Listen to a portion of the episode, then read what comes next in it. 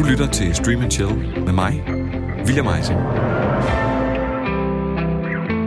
I'm a fighter, Mama.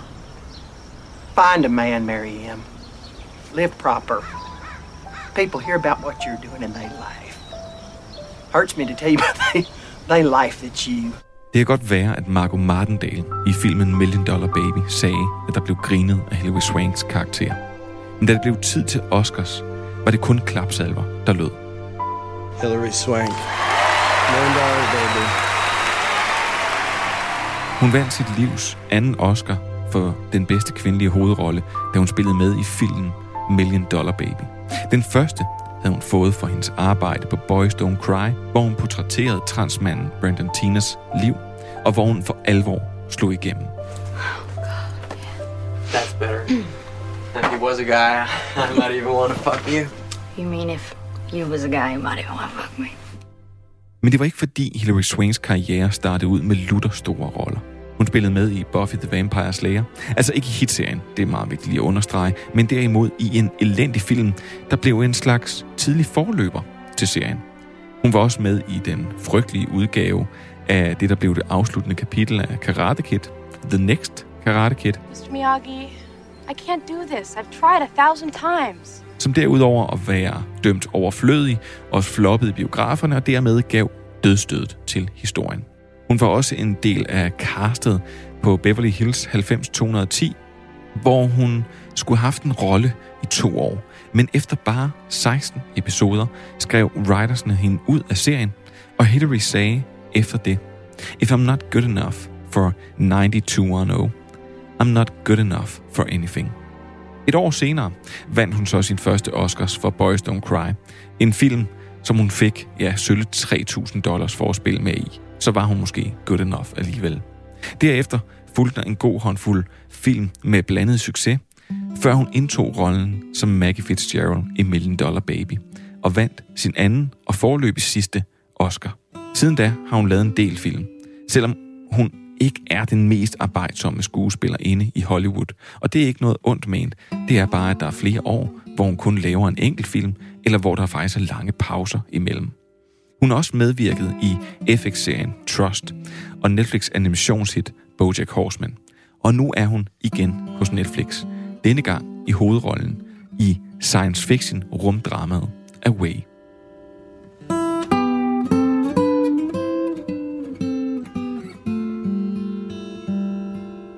Velkommen til Stream and Chill, som i dag skal en tur i rummet i det nyeste Netflix-skud på stammen Away.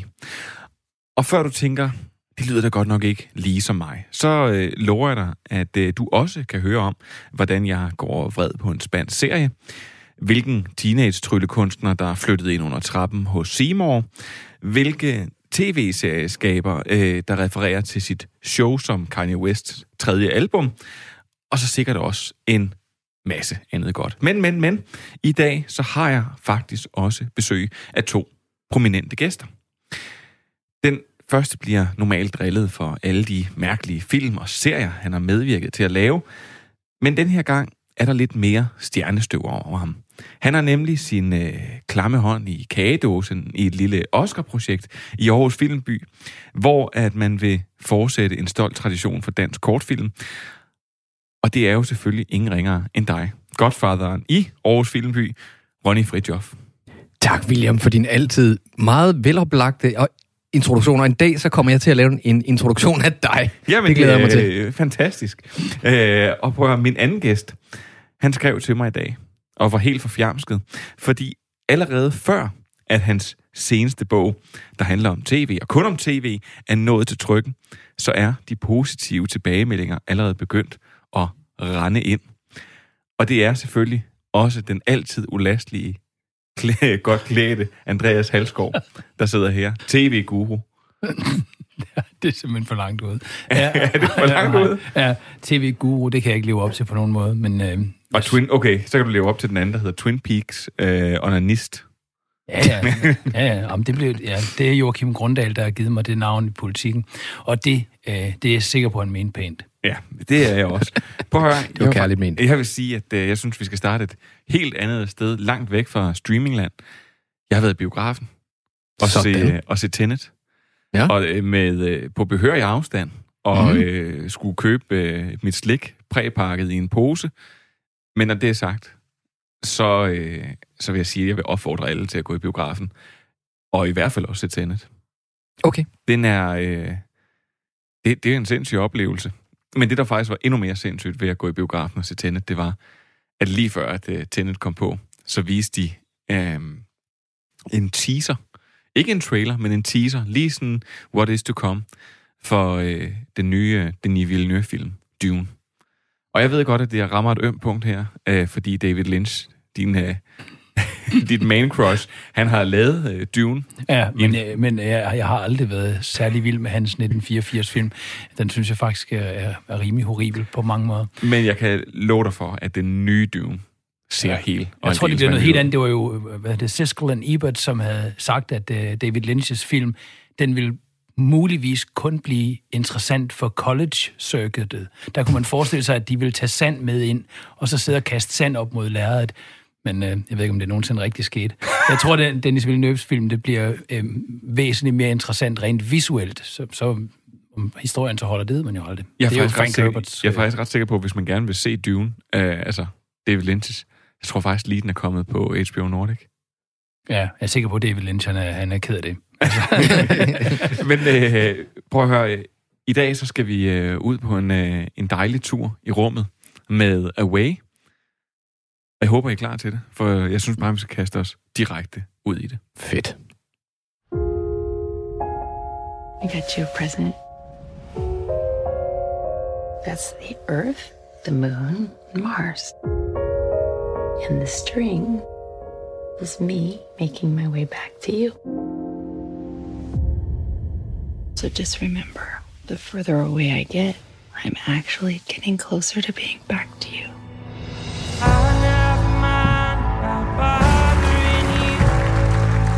Thing I've ever known for sure in my life is that I wanted to be on the first mission to Mars. It's only three years. Okay, I guess I won't miss you. I'll be right back.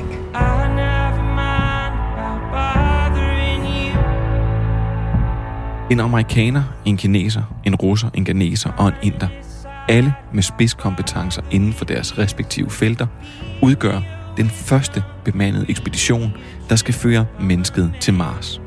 En rejse, der vil tage i alt tre år, og som blandt andet kræver en mellemlanding på rumudgaven af Fyn, nemlig månen. Men tre år er lang tid, og der går ikke længe, før alle begynder at føle en vis form for hjemmevæg.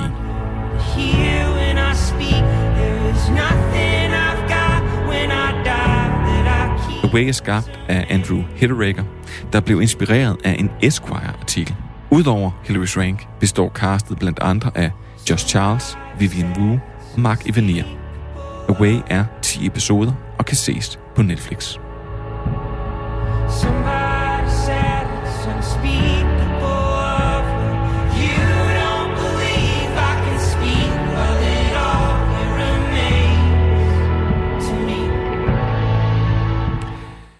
Jeg ved simpelthen ikke, hvor vi skal begynde ved Away.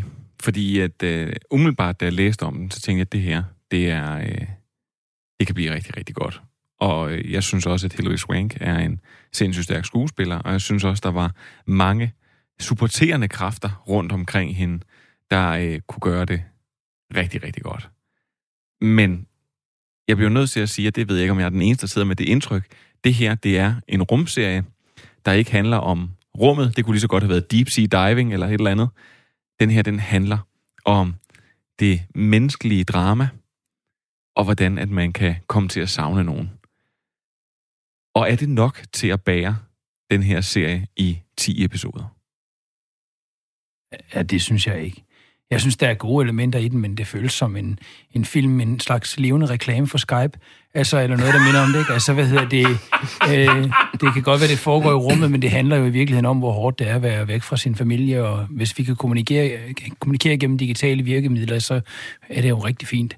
Men hvis vi mister forbindelsen, så er det så til gengæld hårdt. Jeg føler, den har, no, den har nogle stærke visuelle sider. Jeg er i øvrigt fuldstændig enig med dig i, at Hilary Swank er en god skuespiller. Så det, jeg synes ikke, det er, sådan, det er ikke på nogen måde rigtig forfærdeligt. Der er bare elementer i den, som øh, gør den lidt svær at... Eller hvad kan man sige? Jeg, jeg føler ironisk nok, det ikke jeg rigtig kommer med på rejsen i den. Jeg bliver ikke følelsesmæssigt påvirket i en grad, som, øh, som jeg tror er tilsigtet. Og det, fordi der er jo rigtig mange af de der øjeblikke, hvor man egentlig skal føle, ej, hvor er det virkelig trist imellem Hilary Swanks karakter og hendes mand, ikke, for eksempel. Jeg er meget enig. Altså, øhm, som du selv siger, William, så kunne den lige så godt have foregået på en bordplatform, hvor øh, Hillary så var ude sammen med et crew. Altså det, at den er for, sat ud i rummet, det får man ikke så meget ud af. Jeg elsker eller sci-fi. og jeg vil sige, det bruger de slet ikke nok. Når, når det er sagt, så er der nogle tekniske elementer i det her, som jeg så lader mig øh, involvere i, fordi jeg elsker jo, øh, hvordan man laver en film. Og der synes jeg, at de kommer rigtig godt afsted med at lave et realistisk rummiljø. Men tit og ofte vil man jo forbinde med sci-fi-genren, at der også sker noget, der er lidt overnaturligt på en eller anden måde. Og det gør der ikke. Det er meget, meget naturligt. Faktisk så naturligt, at man bruger 3-4 episoder på samme problemstilling, som sikkert nok ville tage lang tid at løse, men man bliver sådan lidt, nu må I gerne videre, nu, nu har jeg set nok om, den, om det problem med, med, at I ikke kan få vand. Ja, og, og, og det er nemlig, jeg vil sige, det synes jeg faktisk er en, altså, altså sådan ting, når, når, jeg ved godt, det er fuldstændig urealistisk og uretfærdigt målstoksforhold, men det er fordi, den prøver at lege med nogle af de her ting. Øh, jeg er ikke specielt glad for rummet, fordi jeg netop synes, at når man kommer ud i rummet, det er pisseuhyggeligt fordi det er bare tomt. Og hvis du ryger væk derfra, så øh, hvis du ryger væk fra den der raket der, mm, så er du bare på røven. Mm. Altså, du kan ikke gøre noget. Så, så er det bare surt. Og, øh, og derfor så synes jeg også, det kan være en rigtig uhyggelig setting, og jeg synes, det er en, en setting, man kan udnytte rigtig godt. Mm. Og endnu bedre, så synes jeg det her, når man skal langt væk fra sin familie, eller fra dem, man er kær, at det kan virkelig også være, altså det kan virkelig også være svært. Og jeg synes, at der er en film, der illustrerer alt det her ekstremt godt. Den hedder Interstellar. Ja, og, øh, præcis. og den leger, den leger, nu er det ikke så lang tid til Interstellar er kommet, der er en særlig scene, hvor at de har været ude af kontakt, og den begynder at lege med tid og sted og alt sådan noget. Så lige pludselig, så det, der har føltes som få uger for dem måske, det ender med at føles som flere år for dem, der har været på jorden. Og så får de videohilsner for dem. Fordi det er jo selvfølgelig klart, det er envejs. Det er mm. ikke tovejs, fordi man kan ikke bare lave et opkald for rummet. Og det er der, hvor Andreas' øh, Skype-reklame kommer ind i øh, billedet. Den skal nok komme tilbage tilbage efter. Men her, jeg føler ikke noget, jeg føler ikke noget afsavn. Mm. Jeg, føler ikke, jeg føler ikke med dem. Jeg føler ikke, at Hilary Swank, hun har en eller anden videosekvens af sin datter, hun spiller igen og igen, eller når der øh, opstår problemer på jorden, at hun ikke kan komme i kontakt. Har fordi... du set alle afsnit, William? Nej, det har jeg Nej, virkelig den, den problemstilling kommer faktisk senere, fordi det, det er rigtigt, at i de første afsnit, der, der laver de en urealistisk øh, fremstilling af, hvordan man kan kommunikere i rummet, fordi der er jo et, et vist delay. Tak. Og det, det delay bare op til månen er, er det 20 sekunder eller sådan noget.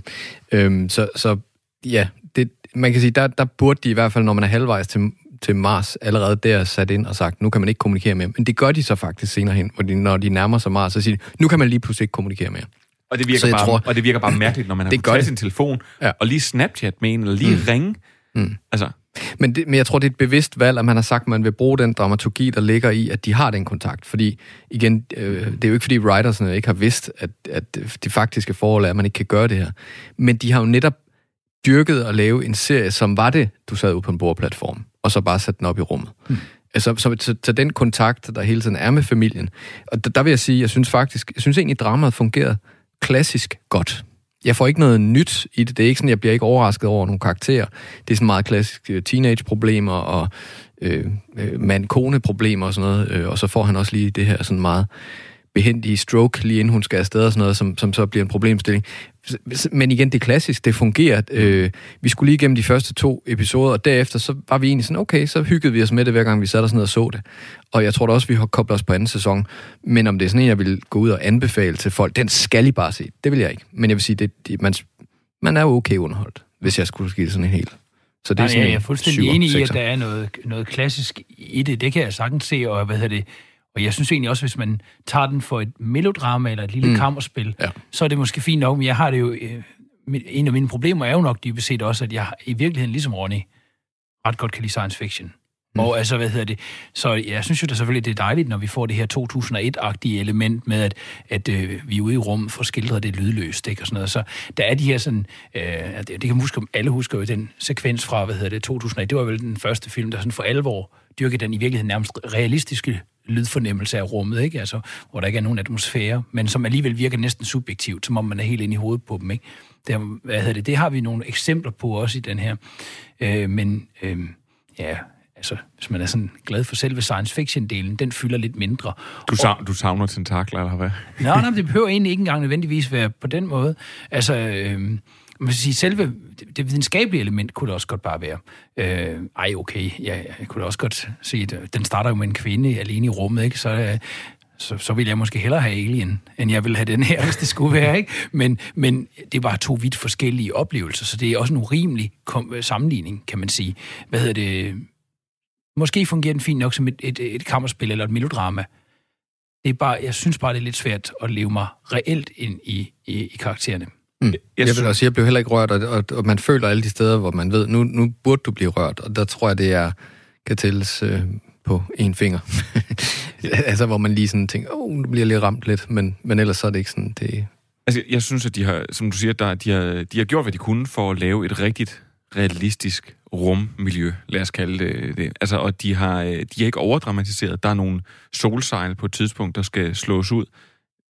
Alt, der foregår i rummet, er jo, altså, du sige, pissefarligt. Fordi det er, øh, altså, du er begrænset af, hvad du kan.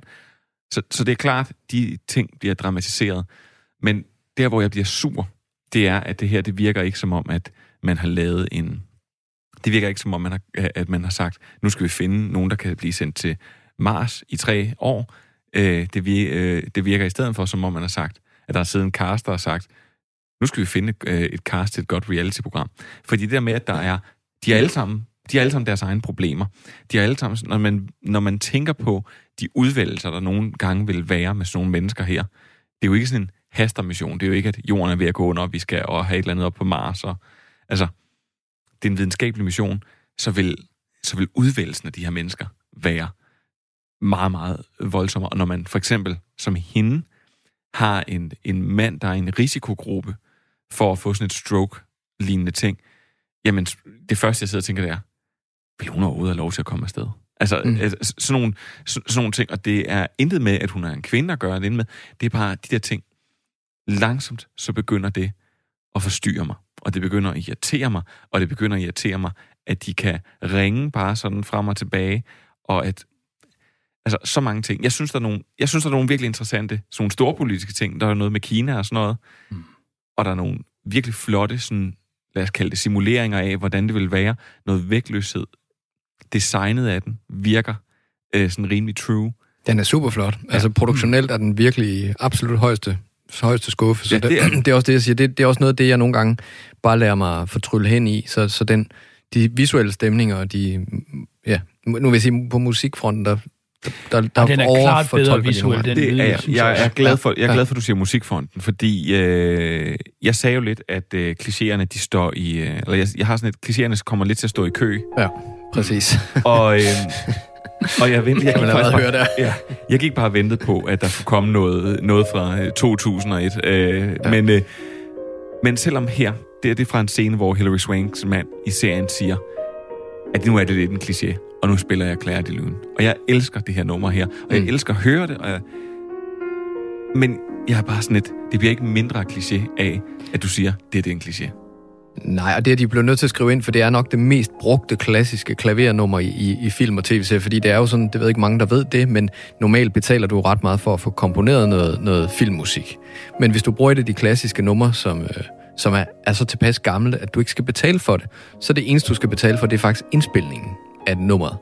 Og der kan du jo være heldig, at øh, der er nok nogen, der allerede har lavet et, en fed indspilning, som du så kan købe ret billigt. Ja, det så det vil sige, det er sådan ret billigt at bruge sådan et nummer faktisk, selvom det er et verdenskendt nummer. Hvad det, er sådan, det, man skal både have synchronization license og matter use license, ikke? så det, det, er, det, det er mange penge. Hvad var det, de havde brugt på... Ja, det er selvfølgelig så populær musik, men hvad de havde brugt på, på et enkelt Beatles-nummer i, uh, i Mad Men, det var jo Det var mad. svimle. Ja, men- det, var, men- men- det, var, det var rigtigt. Altså, det er, selvfølgelig er der noget med det, men det er egentlig også de der, der ligger jo sådan nogle enkelte, jeg ved ikke, om man kan kalde det, der er jo sådan nogle score-elementer eller noget, sådan noget fyldagtig partiturmusik, der ligger undervejs, mm. og det er egentlig der, det bliver mest klichéagtigt for mig, fordi jeg synes nemlig også, at det visuelt, visuelt der, er, der er den impeccable. Der er ikke rigtig noget, man kan ikke rigtig klandre den for den visuelle side, men den der lille droneagtige fornemmelse på den musikalske side, der ligger sådan og gentager sig, og har den der, jeg ved, Christian Eiden er så sindssygt glad for musik, der lyder som om man spiller på glas. Og det er den der sådan... som, okay. som ligger sådan og kører og gentager sig, det bliver altså lidt, det bliver lidt træls i længden. Og så, det, det, det, det har jeg faktisk tænkt på at spørge dig om, Ronny, fordi, mm-hmm. hvad hedder det, nu, når, når du nu har så meget med film at gøre på den der måde, så kan du nok ikke undgå hele tiden på en eller anden måde at være i maskinrummet, samtidig med, at du ser den. Men, men når jeg nogle gange føler, at en film eller tv-serie bringer mig ind i maskinrummet, så tager den mig lidt ud af filmen. Mm. Altså, jeg kan sagtens sidde og glæde mig over et, et halvnær, eller ej, en fed tracking shot, eller sådan noget. Men jeg kan ikke, hvis jeg føler, at jeg ser, ej, nu kan jeg følge castingprocessen. Her kan jeg se, ej, de har tænkt i et multietnisk cast, mm. og de har tænkt, mm. at vi skal tale kinesisk, så vi kan klare os oversøisk og sådan noget. Øh, så føler jeg, det tager mig ud af serien. Og, og det, jeg har det jo, jeg er jo desværre skadet på samme måde som dig der. Og jeg, Når du, men jeg, jeg tænkte bare, du sad derhjemme og tjekkede af, sådan der, det kinesiske Nej, marked. altså, og der er jo også sådan metoder, altså den der metode med så at tage hver karakter i hver afsnit, og så tager man lige og, og ser, hvad er deres baghistorie, som for eksempel blev brugt på en fantastisk måde i Orange is the New Black. Øhm, her der bliver det brugt, fordi man har netop sagt, skal vi gøre det samme, som de gjorde? Altså, så man føler, de har taget nogle tricks, de har taget en masse ting, hvor man har sagt, det fungerede i nogle andre steder, det kommer til at sikkert også at fungere i vores serie. Så jeg, jeg er fuldstændig enig. Det, øh. men, jeg, men sådan tænker herre fru Jensen jo ikke. Og undskyld til alle Jensenerne derude. Det er ikke ment på den måde, men, men, men hvis ikke man er skadet, som vi er, i forhold til at have arbejdet med film, eller anmeldt det, eller skrevet om det, så tror jeg... så tænker man så bare, tror The jeg Wall bare- med Matt Damon ser super Nej, men jeg tror bare, ud. man ser det bare, som man ser det, og der tror jeg faktisk, de fleste vil få en, en, en okay oplevelse med den her serie, for at være helt ærlig. Så det er også derfor, jeg, min anbefaling er egentlig, jamen, hvis man er forbi de der must-see-serier, som er helt oppe på øverste hylde, så er det her en, man, man absolut kan tage, især hvis man kan lide drama. Altså et godt familiedrama. Ikke, ikke så meget, hvis man kan lide sci-fi, jo, jo, måske også, men mest af alt, hvis man kan lide et godt familiedrama. Altså, jeg vil bare lige sige én ting, bare lige for at runde musikken helt af, før vi kommer til at, hvad der ellers øh, skulle hvad siges den her, så bliver jeg tosset, fordi jeg sidder bare og venter på, at den skal komme. Og så tror jeg, vi når helt hen i enten anden eller tredje afsnit.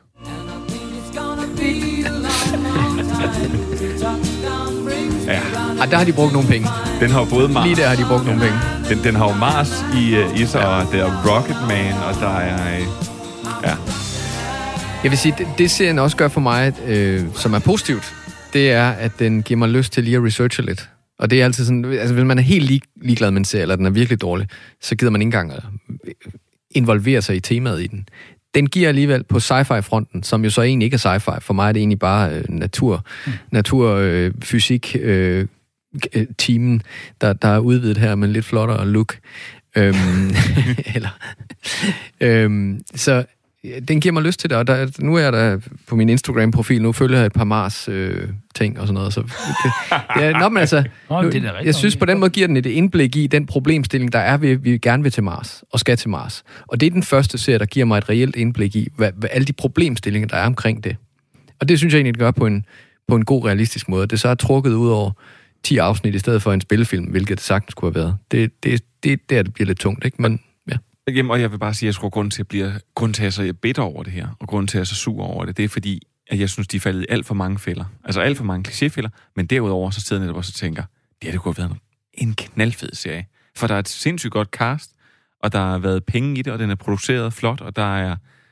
Altså, men vi siger jo lidt alle sammen det samme, og der er jeg faktisk nysgerrig, for da jeg gik herop til studiet, der tænkte sådan, hvad er det så egentlig, hvis, hvis jeg selv skulle pege på, hvad er det, der havde gjort det fra en god til en great serie?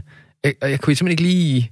Jeg kunne ikke lige sådan sige andet end din sammenligning med Interstellar er fantastisk, men der er jo to ting i det. Dels har du skåret øh, syv timer af indholdet, øh, og, øh, og ja, så har du så også lige givet budgettet sikkert det 10 dobbelte.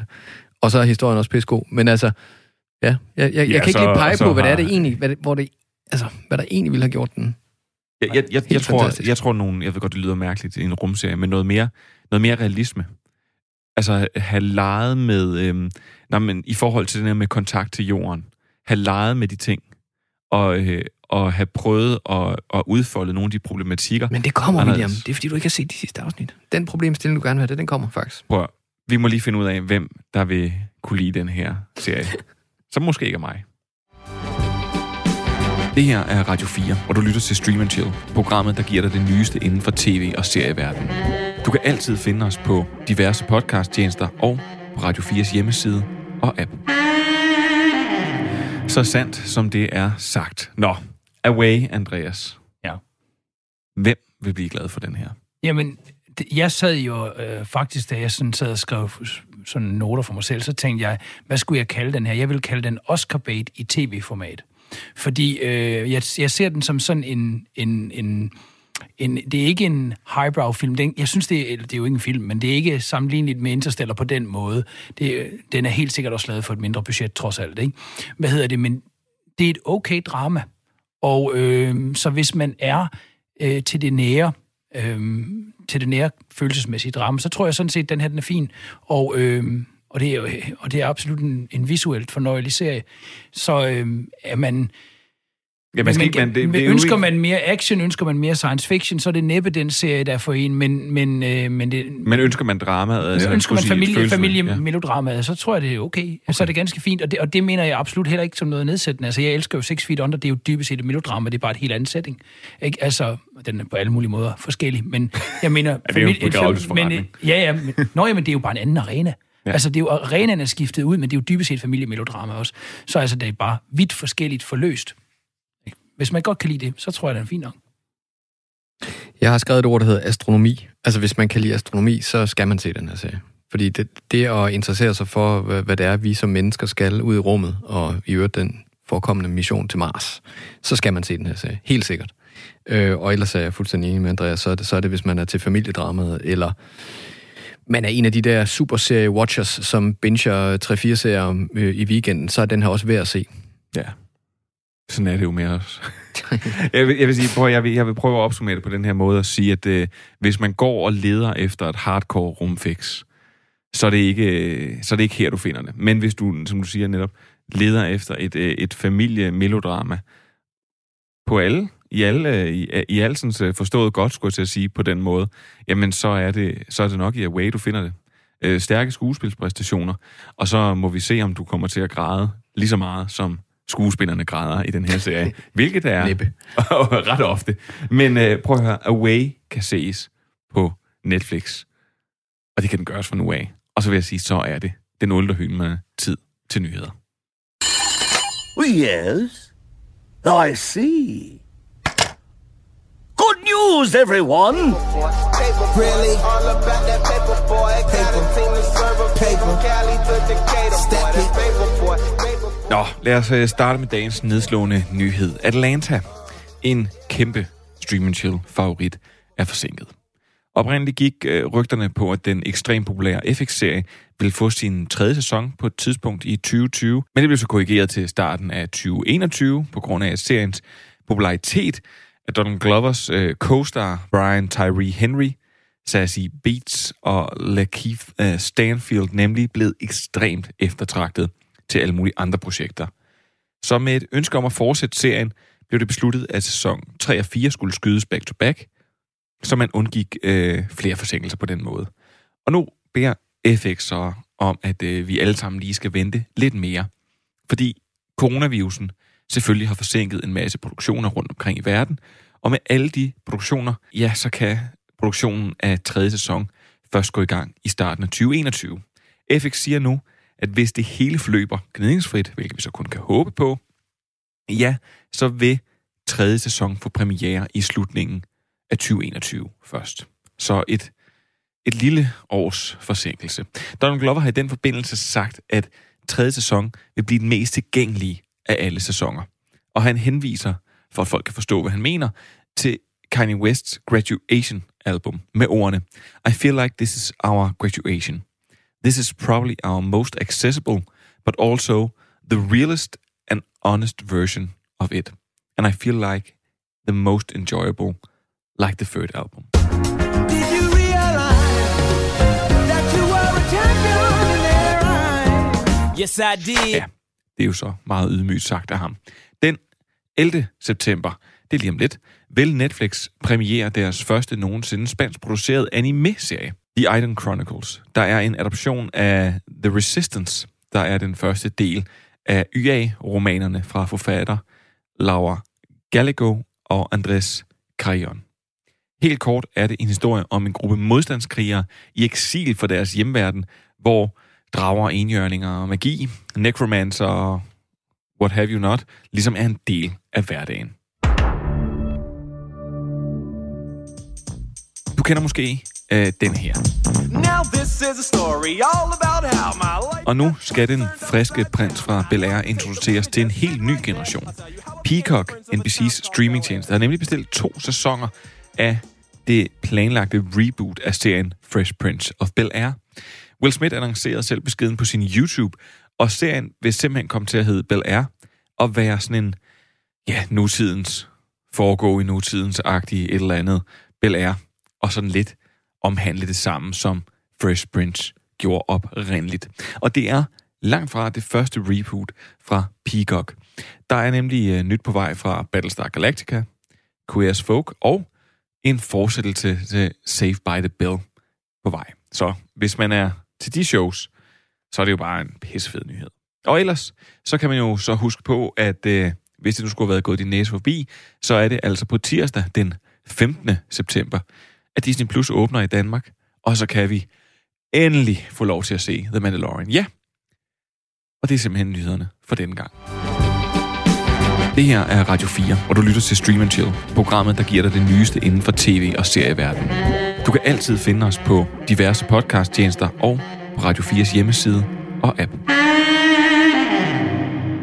Her den anden dag, der serverede jeg risengrød for min kone, og så sagde hun, åh, skal vi nu til det igen?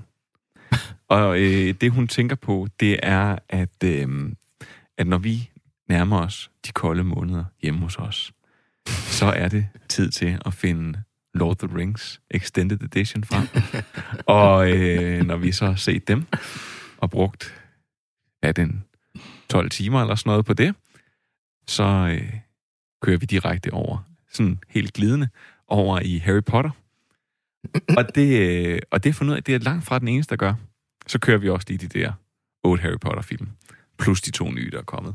Kæft, I har, I har ikke nogen børn, vel, William? Det kan jeg ikke tro. Nej, vi er i gang med, det har jeg vi, vi er altså gang med at lave det jo-. Vi er i gang med at lave. Men altså, det Og det der, det er faktisk det er opvarmning. det er opvarmningen til det. Men det er faktisk vil sige, det var bare en ren og skær servicemeddelelse, fordi jeg fandt ud af, at, øh, at, øh, at hvert år, når der har været sådan et, så man måske sendt et billede til nogen, eller et eller andet, eller man har en eller anden, der skriver til, om jeg sidder her og ser Harry Potter-film, og siger, hvor ser du dem? Og det er jo, altså jeg vil lige så godt sige, vi har købt dem. Altså, de er jo i gang med at blive slidt i stykker, selvom det er digitale øh, udgaver, der ligger der. Men nu kan man se alle Harry Potter-filmene på Seymour. Og det tænkte jeg bare, det var sådan en... Nu er vi på vej ind i den tid, hvor det er på tide, man genser dem alle sammen. Så det var egentlig bare sådan en ren og skær servicemeddelelse. For børn, der vil, eller for, for folk, der vil prøve at lave børn. Ja, eller... Så kan de lige gå ind og se Eller, eller for, øh, øh, skulle jeg sige, for... Øh, hvad var det, du sagde, Andreas? Øh, øh, teenager fanget i en 39-årig mands krop. Ja, det var mig selv, jeg henviste til, men det er, fordi jeg godt kan lide ungdomsserier. Øh, Harry Potter, det er faktisk mere sådan min datter, der er tosset med det, men jeg kan da så nyde det sammen med hende. Hvornår må jeg vise det til min datter? Hvor gammel skal man være, sådan, synes Jeg jeg? ikke, min datter er 12 år, hun kan godt lide det, men altså, øh, jeg tror, min søn, han, han er så, han fylder 9, han, han ser lidt af det sammen mm. med hende, mest for at føle sig sej, tror jeg. Altså, jeg voksede op sammen med Harry Potter på den måde, jeg fik læst bøgerne stort set sådan i takt med, at jeg var præcis samme alder, fordi de, der okay. var jo kommet nogen til at starte med, nu bliver det sådan Harry Potter-snak, jeg skulle sige, der var kommet nogle bøger øh, på, på forhånd, og så derefter så kom de sådan rimelig slavisk år efter år, og det betød faktisk, at da jeg var 10, så var Harry Potter også 10, da jeg var 11, var han også, altså, Så du håber på, at der kommer sådan en reboot, hvor han faktisk har sin faktiske alder nu, hvad der sker med Harry Potter? hvor, hvor han bare er rigtig gammel, gammel og bitter, har et lån, han går og betaler af på. Nej, jeg synes bare, det var meget godt, så jeg tænker, når 10-11 år, mm. så begynder øh, at, at, at starte, så er det en film hvert år. Eller også er det alle film hvert år. Det er slet ikke det, det skal handle om nu. I, skal have, I har forhåbentlig nogle rigtig gode serier med, som uh, I kan anbefale. Og jeg synes, vi skal starte uh, med den ulæstelige klædte mand. det, det, jeg, igen kan jeg ikke leve op til det. Jo, for jeg vil det? sige, at, at det er jo for folk, der ikke... Altså for alle kvinder, der sidder derude, så og, er... og, og tænker, hvad, det, hvad, det er meget spændende at vide, An- hvad der gemmer sig ja. bag stemmen. Andreas, Øh, han er, har græske aner, og så Ja. er han altid i et jakkesæt, og så en eller anden t-shirt af en slags, hvor der er et Ja, ansigt eller Breakfast logo Club. Eller, ja, Breakfast Club, Ja. ja. Det er nu ikke den, jeg vil henvise til. Og det, men det er godt, du siger kvinder, fordi, øh, hvad hedder det, jeg tænkte, hvad, hvad vil være mere passende sådan i tidens øh, ånd, end at nævne en, øh, en, en serie, der handler om, om stærke kvinder? Sex and the City. Jamen, den kan jeg også godt lide, men det er nu faktisk ikke lige Sex and the City. Nej, det var Alias Grace, jeg havde tænkt mig at nævne, øh, som er en, en lille limited series, eller miniserie, der er lavet af, eller instrueret af Margaret Atwood, øh, eller undskyld, skabt af Margaret Atwood og instrueret af Mary Herron, hende der også har, har, har lavet American Psycho. Den har også sådan en meget, for Mary Herron, meget typisk øh, sådan direkte kamerahenvendelse og sådan en lejende ting med, at vores hovedperson, den kvindelige Grace Marks, den er baseret på en virkelig hændelse tilbage i 1800-tallet. At der er ligesom er sådan en lidt flydende grænse imellem, hvad der er virkeligt og fantasi, og bruger flashbacks på sådan en ret sjov måde. Sådan som hun ofte gør i de film og tv-serier, hun har været involveret i. Jeg synes, det er en ret vellykket lille øh, seks episoder sag, som, øh, som er rigtig flot øh, skudt, og som er en virkelig interessant sådan indlæg. Typisk Margaret Atwood-ting, tilsat Mary Herrons øh, virkelig sådan æstetiske sans og hendes faste tematiske elementer og sådan noget. Man kan sige, hvad hedder det, den der miniserie er ligesom, den har altid været et eksperimentarium, hvor instruktøren kan få lov at få endnu mere plads, fordi de typisk er en instruktør, der instruerer hele dynen, ikke? som vi også kender det dengang miniserierne begyndte at vokse frem for alvor sådan stærkt i Danmark i 90'erne med riget og alle dem der. Så er der ligesom sådan en instruktør, der sætter sit stempel på det rigtig meget. Og Margaret Atwood, hun har, synes jeg, sådan en, øh, hun har en ret fed stil, og der er altid, hun skildrer altid nogle karakterer, som, øh, som man ikke helt ved, om man skal elske eller, eller have. Og det, det kan jeg godt lide ved den serie. Du siger Alias Grace, som om, at, øh, som om vi skulle kende det, altså som om vi skulle kende en, øh, altså historien bagved den. Hvad er? Ej, jeg, beskrev, jeg sagde bare, at den var baseret på en virkelig okay. historie om en, ja, det er en historie om en dobbeltmor tilbage i 1860'erne, ikke? og så er der jo så en kvinde, som skal vide, om det er hende, der har begået det, ikke? og så skal hun så mental undersøges og sådan noget. Så det er, det er en, på den måde er det en historie om en kvinde, som øh, måske er stærk, måske er gal, det ved vi ikke, øh, men også et samfund, som har behov for at domesticere kvinden og sygeliggøre hende. Og, og, og hvad sådan. Så det er en, en skildring af en tid, det er en skildring af et kvindebillede, og det er også et opgør med selv samme. Og så er den bare sådan fantastisk finurligt sat sammen inden for et kort, kort, kort forløb. Så øhm, ja, jeg kan rigtig godt lide den. Det er Mary Herron, og det ikke bliver bedre. Øh, og det er det jo så her i sammenhæng med Margaret Atwood, og hun er også ret god, synes jeg. Mary Herron, hun, det, det vil jeg lige sige, hun, hun har jo for, for søren, altså, skulle lige til at sige for helvede, ikke? Så hun gjorde det alligevel. Hvad hedder det? Hun, øh, hun, hun, hun, hun kom ind i tv-industrien ved, at øh, hun lavede nogle, nogle ret interessante uafhængige film, sådan noget som I Shot Andy Warhol. Men ellers så hun, lavede hun, arbejdede hun på en masse af de øh, serier, der virkelig var med til at skabe, hvad der sker lige nu. Altså Homicide for eksempel. Det var der, hun startede. Og der havde Tom Fontana sørget for, da, da hun kom ind, Mary Herron, at fordi hun havde lige fået et barn, hun kom til Baltimore, og så fik hun en babybjørn, og så kunne hun ellers rende og instruere med barnet foran sig. Det er sgu da for fedt. Og så havde de sat et, lavet, lavet et lokale særligt til hende, hvor hun kunne sidde og amme og mælke ud og sådan noget. Eller, hvad, ikke også? Altså, det er jo da helt fantastisk. Hun er for mig bare, altså, hun er den kvindelige konge af tv. Hun har, hvad hedder det, øh, øh, hun har virkelig sat sit stempel på tv på den fede måde, og, øh, og man skal se Alias Grace, fordi det er seks afsnit, som jeg synes virkelig kan noget. Det er jo... Den skal vi da se. Man, man er mundlam. Må jeg lige spørge, Ronny, nu, nogle gange så spiller jo bolden over til dig med ting, og forventer, du kan svare på dem. Mhm. Mm-hmm. Og så det er sådan helt, helt, øh, jeg vil sige, helt unfair. Men det er det, jeg vil egentlig gerne høre, når man har øh, sådan en, sådan en miniserie, er der, er der sådan, i forhold til mekanikken, kunne jeg bare forestille mig, at der er ikke det samme pres på, fordi du skal ikke have fornyet en sæson. Nej, altså, jeg vil sige, faktisk er dit håb jo hver gang du laver en serie, at du får en ny sæson. Fordi det er altid den første sæson, som du bruger en masse penge på at udvikle og investere rigtig meget i, så du tjener som produktionsselskab ikke så meget på at lave den. Så man kan sige, at min rolle som producer og producent, der, der, øh, der vil man næsten altid prøve at gå efter et eller andet brand, eller en, en, et, noget, der kan fortsætte i flere sæsoner. Og det er jo også det, tv-stationerne helst vil have. Øhm, når det er så sagt, så er det klart, at en miniserie kan du... Øh, takle, som du kan med en spillefilm. Det vil sige, du kan sige, den koster det her at finansiere, vi skal cirka tjene det her på at lave den.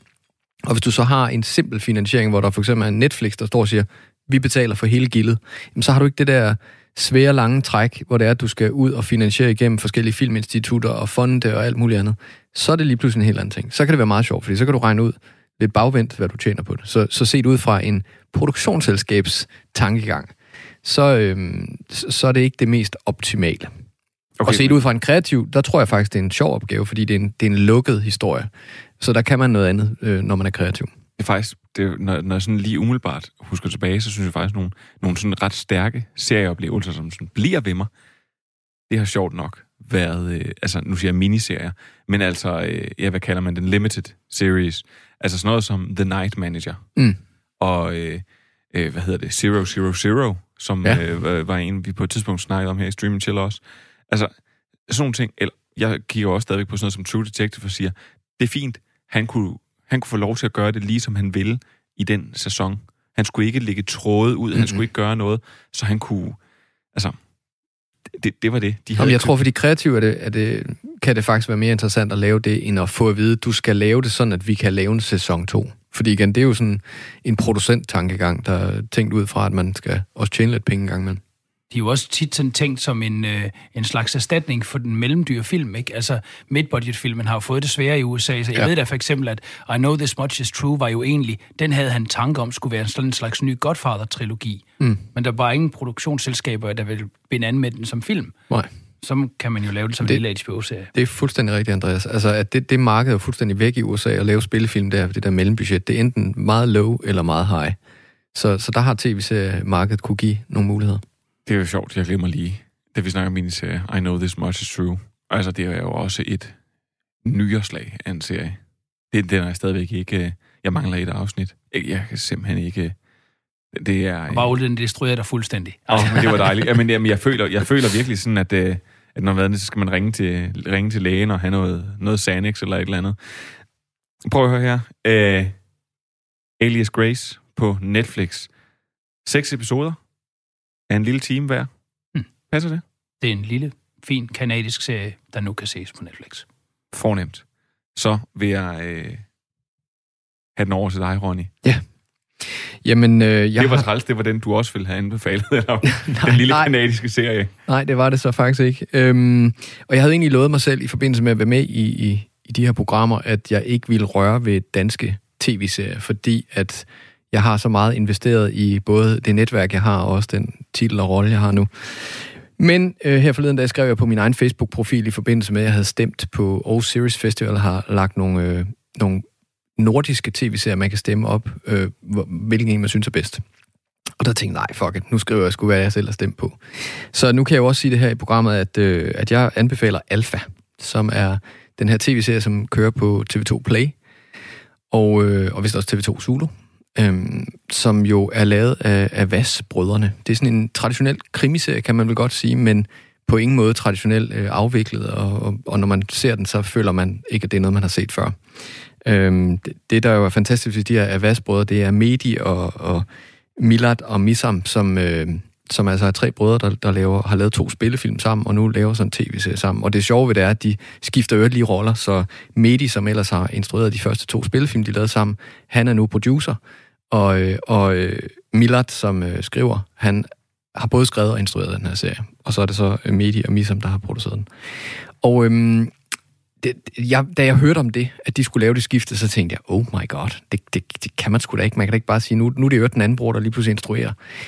Men det kan man godt. Altså, det, det lykkes for dem, og de, de laver en fantastisk god tv-serie, hvor de laver et andet genistreg, det er, at de får øh, Sebastian og Andreas Jessen til at spille to brødre, som de også er i virkeligheden i den her serie. Og det fungerer jo også bare rigtig godt. Altså, det er to, nogle af de bedste unge danske spillere, vi har derude, og, øhm, og de præsterer bare big time i, i den her, igen, egentlig lidt traditionel rolle, som værende, øh, den ene bror blev politimand, den anden blev skurk. Øhm, og, og, men det fungerer. Altså, jeg, jeg, jeg føler ikke, selvom der er nogle klichéer, hist og pist, jeg føler, det fungerer skide godt, og jeg, fuck, hvor er jeg spændt på at se næste afsnit hver gang, at jeg skal sidde og vente nu på det. Det er så virkelig en... Øh, jeg, jeg, jeg, jeg, jeg har virkelig haft sådan en...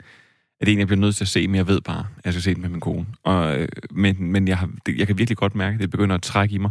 Og jeg synes nogle gange, der er noget, der er noget særligt. Nu, øh, nu skal man selvfølgelig også passe på med, at man sammenligner de her øh, øh, Avas-brødre med, fordi jeg tænker jo straks, altså så brødrene Coen og sådan noget, altså det der med, at du har et, et bruderligt mm. forhold, som gør dig til sådan stærke samarbejdspartnere. Mm. Det her altså, øh, det er virkelig, altså Christopher Nolan har jo også øh, har samarbejdet meget med Jonathan Nolan, men det har været nogle helt klare, definerede roller. Det her, det er ret vildt, når man laver det her rolleskift. Mm. Øh, Wachowski. Mm, vi talte sige- om de plads, det, vi talte om de pladsbrødrene Ja. sidste gang, jeg var herinde, som jo også øh, har deres eget produktionsselskab og skifter mellem at have producerrollen, spille med i serien eller filmene, instruere dem, skrive dem. Altså, det er også helt udskifteligt imellem de to. Der er noget fascinerende over det, men ja, i, i øvrigt, øh, så jeg hopper helt med på, på vognen hos Ronny også, fordi at, hvad det er ligesom om, så har der været den her lange periode med, med Nordic Noir, mm. og nu er der ved at ske noget nyt i dansk krimi, synes jeg, Mm. Hvor de ligesom øh, tager det et stykke væk fra det, der blev så stærkt et brand, at det næsten også blev et svært brand at bibeholde eller blive ved med at lave. Præcis. Og det er ikke, fordi man kan kalde det her Scandi Bright, men, men det, er, det er fuldstændig rigtigt. Det er noget nyt. Men det er ligesom, altså, det, det er jo fuldstændig som, at, øh, at vi blev faktisk sådan, alle sammen ret overrasket over forhøret, Ja, da vi så det. Men det var, også godt lide. men den er også skruet sammen, meget stramt sammen, men, men på en måde, hvor man siger, okay, det, altså, det kan godt lykkes øh, at, at gøre det på den måde. Det kan godt lykkes at faktisk at følge med og producere noget, der er rigtig, rigtig stærkt og dansk. Um, så jeg synes, at det er, jeg synes, det er fedt, du har taget den med, Ronny. Ja. Øhm, Tak. Og, og igen, bare som slutkommentar, det, det er jo det der med, altså, øh, man kunne have frygtet, de var faldet i sådan en amerikansk gryde, fordi der er, ingen, der er ingen tvivl om, og det står de også 100% ved, at Vasbrødrene, de er meget øh, influeret af, af USA. de er meget... Altså, Men, men jeg synes, her viser de også, hvor, hvor dybt forankret det er i, i dansk fortællertradition. Altså, så selvom det ikke er Nordic Noir, så er det heller ikke amerikansk kliché. Altså, det, det, det lander lige præcis det sted i midten, synes jeg, som jeg selv har, har prøvet at ville lande nogle gange på nogle ting. Jeg, jeg har godt, øh, hvad skulle sige, både læst mig til og hørt øh, om, at de skulle være meget sådan, meget inspireret af ting, og nogle gange, nu siger jeg, øh, nu siger jeg kopiere, men altså nærmest løfte nogle elementer og sige, det her, det er noget, de var helt vilde med. Lad os prøve at genskabe det til vores film. Og nu siger jeg ikke, ikke hele stemninger, som at efter Pulp Fiction for eksempel, så skulle alt være ligesom Pulp Fiction, man skulle øh, fortælle det sådan abrupt og sådan noget. Nej, men at, at man siger, at den her scene kan jeg godt lide. Den her, øh, den her åbningssekvens eller sådan noget. Sådan nogle ting har de taget. Og det synes jeg faktisk bare er at udvise homage, med mindre man Ja, selvfølgelig. ja, og det er, nu nævner du Pulp Fiction, altså Tarantinos film er jo, Pulp Fiction har jo da totalt taget den der dansescene fra, fra øh, hvad hedder det, 8,5 af Fellini, ikke? Altså, så der er jo... Der er jo Det hvad har det altid været. Så der er jo, Det er ligesom man kan gys. sige, mange af de, de dygtige film- og serieskaber, de, de løfter jo netop elementer, men ender med så at gøre det til noget andet. Altså. Mm. Nu siger vi løfter. Vi, skulle, vi burde sige stjæler. De bedste, de stjæler og gør det endnu bedre. Ja. Prøv, øhm, prøv, jeg vil bare lige runde øh, min egen anbefaling. Øh, og ikke fordi, at øh, Harry Potter ikke var nok, tænker jeg, men øh, jeg har... Øh, jeg kom til at tænke på, at det var, det var sjovt at se de her to serier sideløbende med hinanden. Fordi mens jeg har set Away, så har jeg set øh, Papirhuset. Øh, sammen med min kone. Mm. Og, øh, og det er en anden film, eller en anden serie, skulle jeg sige, som, øh, siger, som lover dig et, jeg skal se et stort øh, bankrøveri, heist, men det er ikke det, det handler om. De, her, de, kunne, de kunne lige så godt, sammen med dem fra Away, kunne de alle sammen rykke ud, og så kunne de være på en boreplatform sammen. Jeg ved ikke, om I har set... Har I, har, Nej, jeg har ikke set den. Jeg, jeg er lige spændt på at høre, er det en anbefaling, det du kom med nu, eller er det en Jamen, det, afbefaling? det er jo både og, fordi problemet er i den her, det er, jeg kan se, at jeg har været inde og kigge, og det og, og oprindelige spanske format, der har Netflix sagt, uha, ved du hvad, der kan vi altså godt lige strække de der episoder lidt. Så enten har de øh, klippet dem lidt kortere, men så derimod gjort flere episoder. Øh, Masses Class, åbenbart. Øh, og, så, og, det, og det har de gjort sådan i alle sæsoner, for jeg kan se, det matcher bare ikke med, hvad der kommer i den spanske udgave. Så enten har de klippet dem lidt længere, eller også så øh, har de sådan fordelt dem mere ud. Det er den ene ting. Den anden ting er, at det er en, øh, en rundkreds, man løber rundt i. Mm. Det er de, øh, det er de samme problemer. Og, øh, og vi er ude i det, det, som vi også var ude i, det helt store problem. Altså, der jeg, jeg vil sige, jeg var ikke særlig gammel, da 24 timer kørt. Men øh, allerede der var jeg sådan serieerfaren nok til at sige, det der, så for satan en omgang lort. Fordi de jo brugte filmtid, men viste det i real time. Og, øh, og det er jo lidt det samme, det de gør her. Så der sker nogle gange ekstremt meget på fem timer. Hvor man siger, altså det kan næsten ikke været noget og være sket. Og jeg synes bare, at... Jamen, den gør ikke noget krav på at være realistisk, gør den det? Nej, den gør ikke noget den krav på at være Den er jo realistisk. sådan øh, virkelig voldsomt. Altså, det er jo sådan...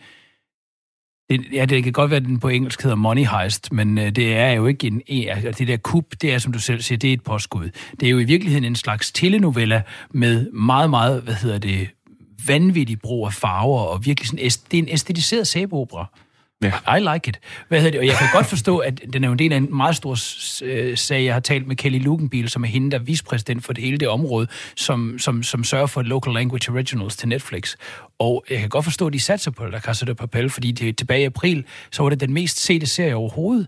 Altså, den, den, fik, den var mere set end Game of Thrones, altså noget. Altså, den, den, var, den, var, altså, den var jo kæmpe, kæmpe, kæmpe, så det er jo en af de mest streamede serier overhovedet.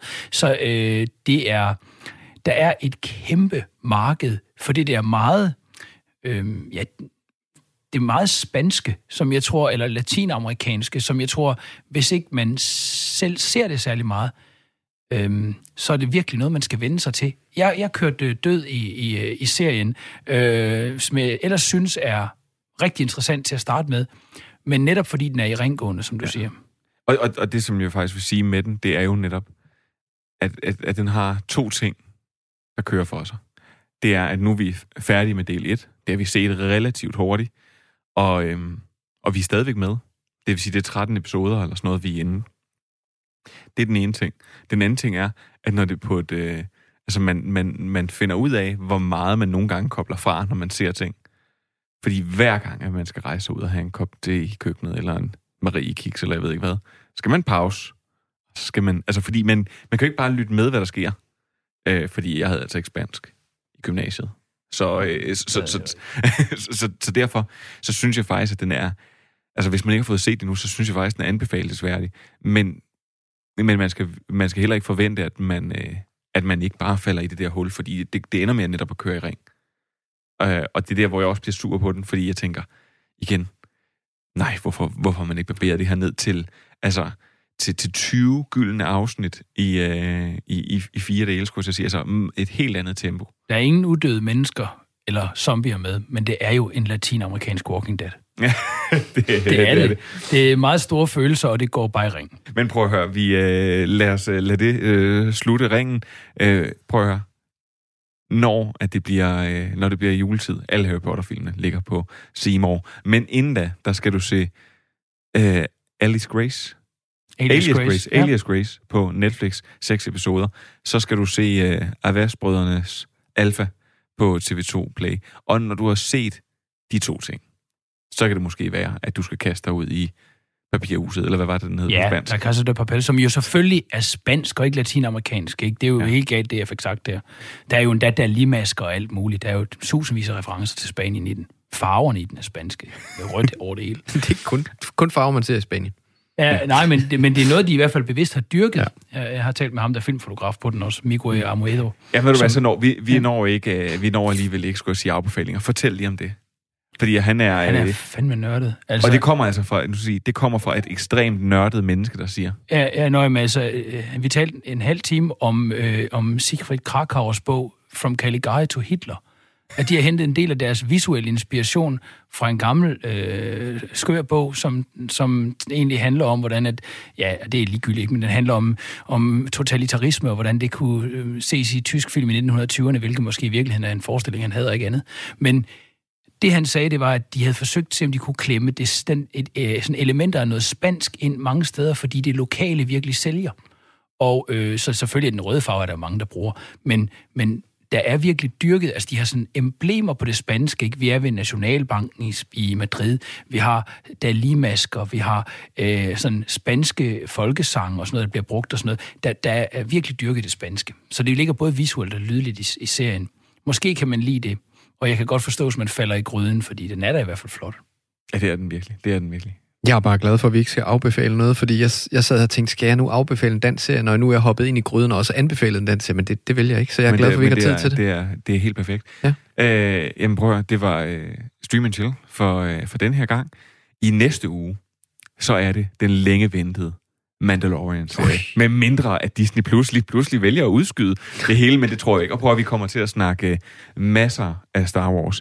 Og indtil da, så vil jeg bare sige tusind tak til dig, Ronny, og tusind tak til dig, Andreas. Og du kan altid finde Stream and Chill på diverse podcast-tjenester.